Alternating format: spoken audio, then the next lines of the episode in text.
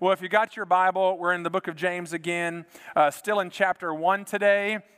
It's our last week in chapter one, but the book of James is chock full of stuff, and so uh, we're going to dive in today. Well, uh, I don't know if you've ever been to court. I hope you haven't been to court unless you're a juror uh, or maybe if you're a lawyer, but uh, I hope you haven't had to go to court uh, because the goal of, of every court case is to present evidence uh, to present evidence for either you know a, a, plaintiff and a defendant or someone who has committed a crime and, and you're trying to determine uh, is there enough evidence to prove uh, this case to, to be tried or to go or to happen or for whatever result the plaintiff wants?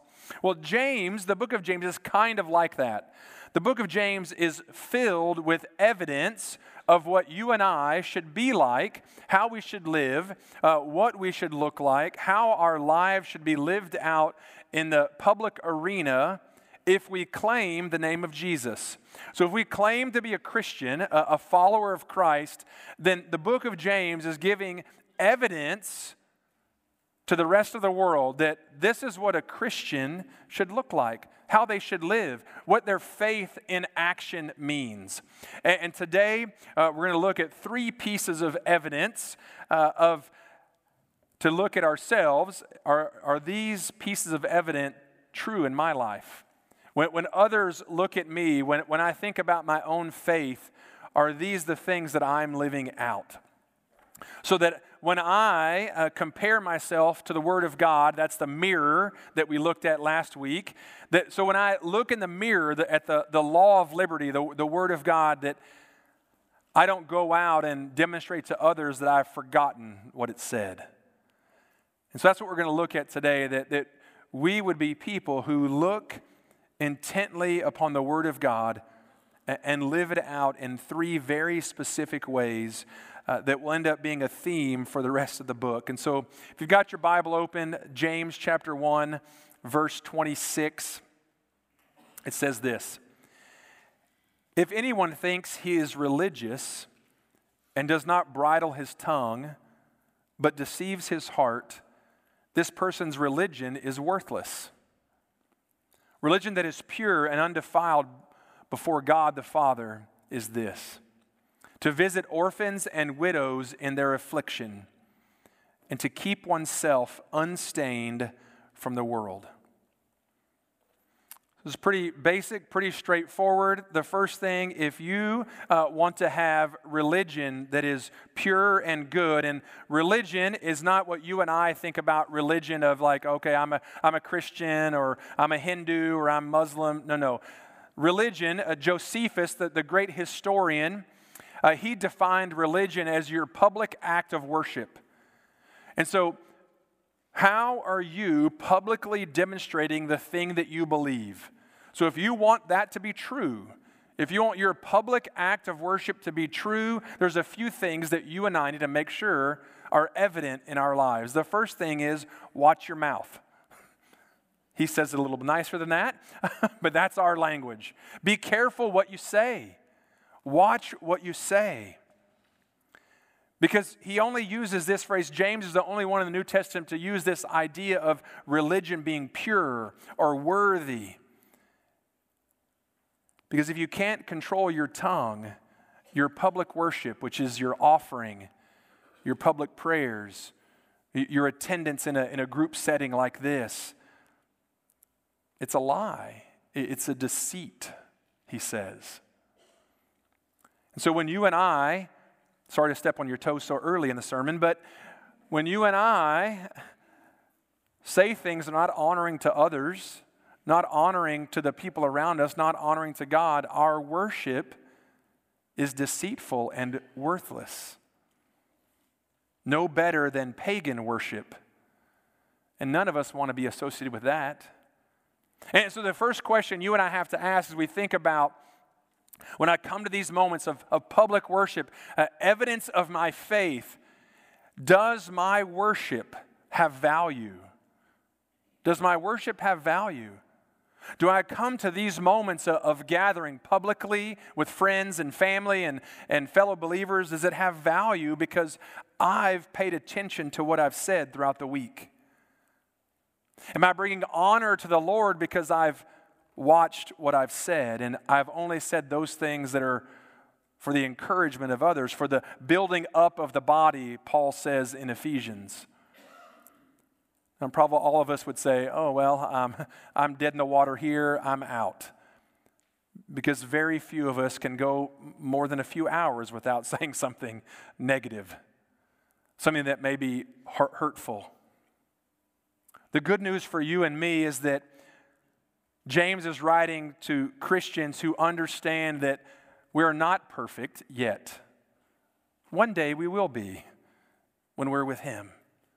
But in the meantime, when, Jesus, when the Lord sees us, he sees Jesus, the one who paid the penalty of my sin. And so when he sees me, he sees me as he sees Jesus. And so I don't have to get discouraged by that. No, rather, I should be encouraged by that to become even more and more like my Savior Jesus. And so I want to be like Him and say the right thing at the right time and not say the wrong thing at the right time. I, I want to watch what I say because I want my worship to have value. I want it to be honoring to the Lord. I want to bring a fragrant offering to Him. That my life would be surrendered completely to Him.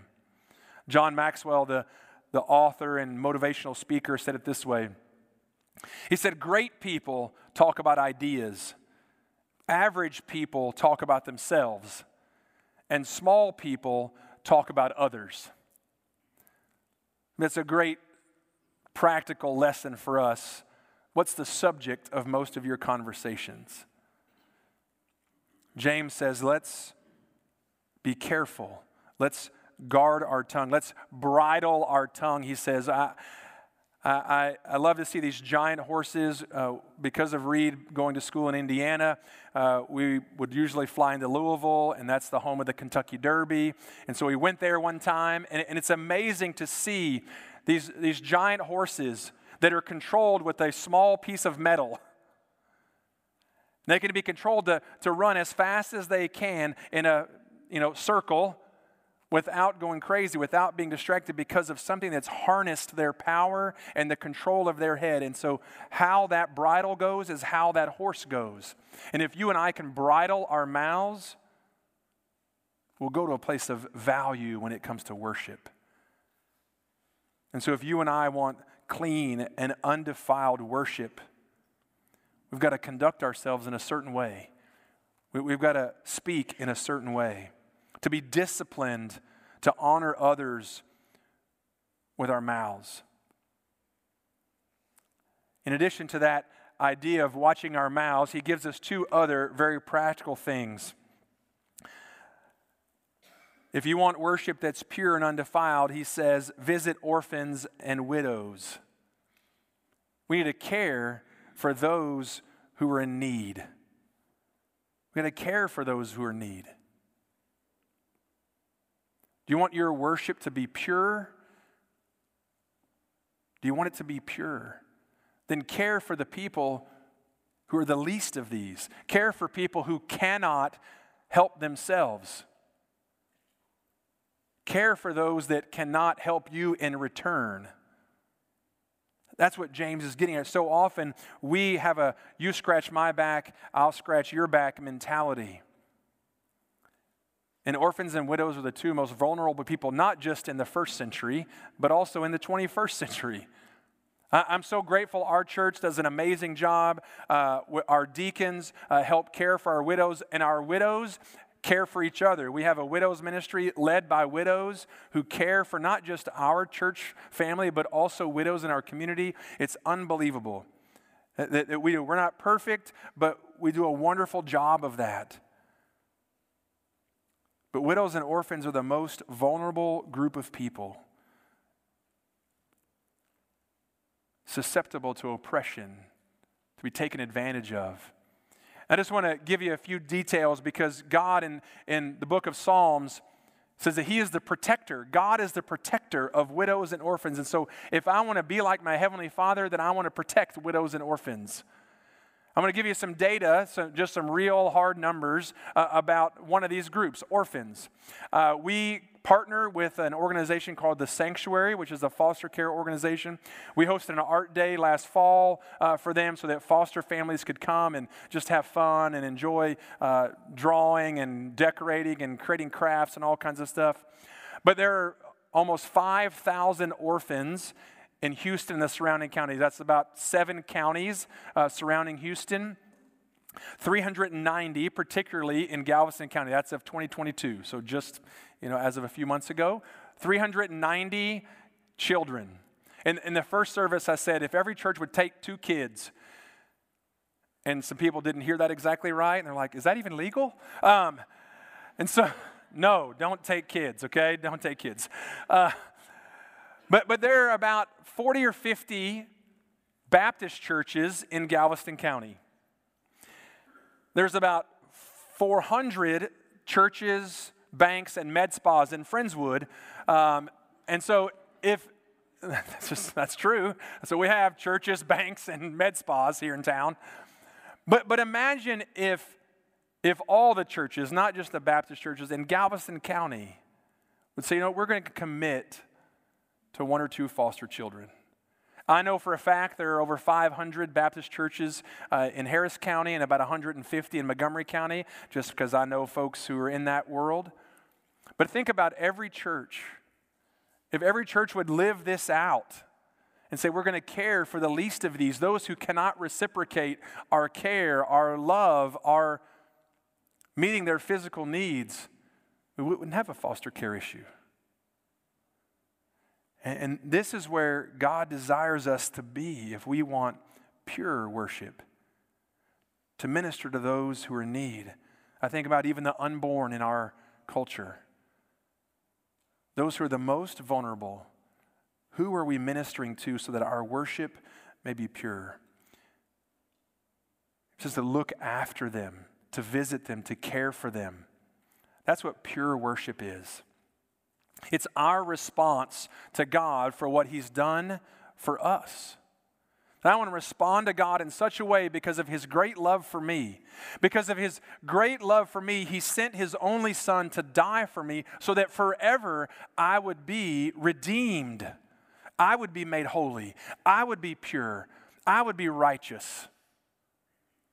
So, why wouldn't I want to help and step into the life of somebody else to encourage them, to lift them up, to meet a need, to care for them. That's our response. That's our pure worship. James says if you want to have worship of value, if you want to live a life that is pure, care for those in need. Do you have a desire to care for others without expectation? Without expectation. That's hard to do. It's a challenge. Hey, can you come help me move this piece of furniture? Hey, can you commit five hours to this? Hey, can you? And if we don't make up an excuse on why we can't be there, we hope for at least a gift card. Right? That's what we do. We, we think about that. And James is reminding us that if you and I want to have a right relationship with the Lord, then let's live a life of sacrifice around others. Because those are the two most important things, right? To love the Lord your God with all your heart, soul, mind, and strength, to love your neighbor as yourself, to love others. And so let's think of ourselves properly and serve each other. Invest in those who cannot help themselves. Because I want our worship to be pure. I want our lives to be a, a light to those around us. And so, watch your mouth, help those who are in need, and keep yourself pure. The word here that, that James uses is spotless, without defect. I, I love, just yesterday, uh, I took Brandy's car because it's been raining for two months uh, to JJ's uh, down here in Friendswood and ran it through, and I, I love it. Um, at the very end, right before the drying section, there's a little sign spot free rinse. I wish it worked perfectly. I, I wish it did. It works pretty well. And even when I was growing up, my dad and I would go to like the hand car wash, like, you know, there's two here on 2351, one there by Black Hawk and one down here by the elementary school. And it even has a little mode where you can turn it to spot free and, and it's, it's real light and airy. Like, I, I, wish it would work perfectly so we didn't have to dry the car at all. Like, it would just all roll off and it would be wonderful. It, it works pretty well, it's pretty good. Spot free rinse. I don't want to have to use a towel. I don't want anything. I, I want it to kind of have the white glove treatment. You know what white glove treatment is? When you someone puts a white glove on and see if you've dusted well enough? My family loves when I do that. That's actually my cleaning method. It's, it's not to test them, it's how I clean. Oh, yeah, perfect. I just made that clean. That's what we think about. And James speaks about these two items of caring for one another and for living a life that's, that's pure and spotless without defect. To, to keep ourselves from the pollution of the world. To model our lives after Christ the only one who was perfect without blemish, blemish, spotless, the spotless lamb who sacrificed for us. That we would keep our lives pure. The problem is, most of us are okay with a little spot here and there. Most of us are okay with a, with a little blemish, dipping our toe into the pollution of the world. And James says, no, stay away from that. Stay unpolluted. Stay pure. I brought these shoes up here today as a demonstration. These belong to one of my boys. They all have big feet, so these white sneakers, they look pretty white to you. They look very white. On the back, even a great little message I am more than. That's a good message. Self confidence. But the goal of these shoes is to stay exactly like this.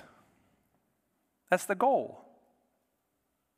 The goal of these shoes is to stay like this. This one has a slight blemish over here thanks to the carpet in the car, the gas pedal. This one has a slight crease, which is almost life threatening.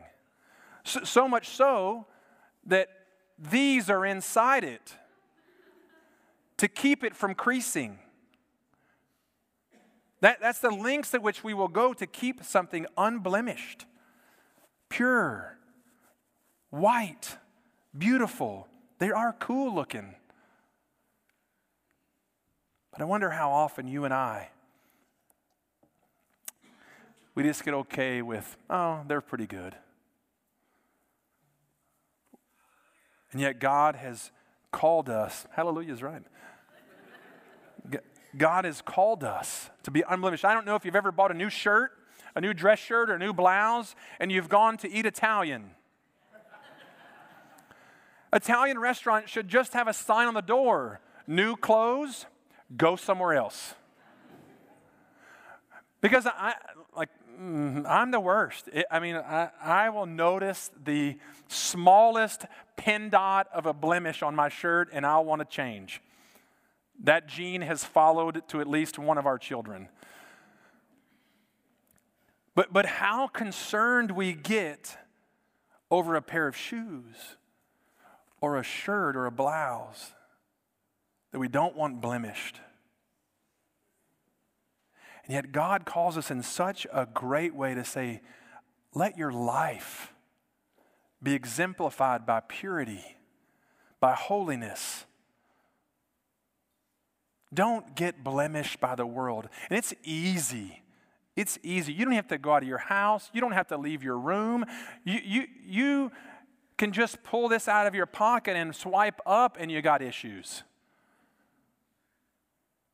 Because we're bombarded by chaos and pollution. And James like, let's live differently. Let's demonstrate who we are by living a life of purity, by being spot free. Practical holiness is the goal. Just like the goal here. I want to keep these shoes as white as I possibly can. I want to keep them looking sharp and nice. I want my heart to be pure.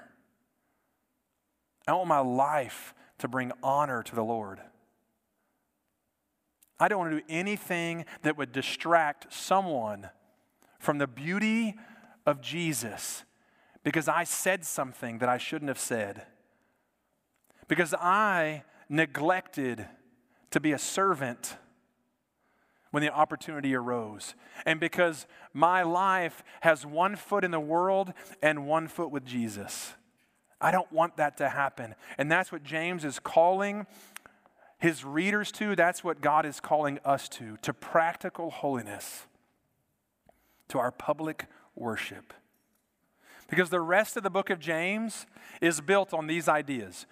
We're going to, it's going to be same song, second verse in a few weeks when we get to some of these ideas. Because there's something about us just living out life that it's easy to get distracted, it's easy to be polluted, it's easy to get stains. And James is constantly reminding us of the very simple things pay attention to what you say, help others, and stay away from the cliff of sin. Stay back here in the purity and the security of who God is. That's what He calls us to be, very simply. And so, my prayer for us is that we would be people who worship with purity, that we would live and bring value to the kingdom and to others. And so, how are you living today? Are you living out an authentic faith? Will you pray with me?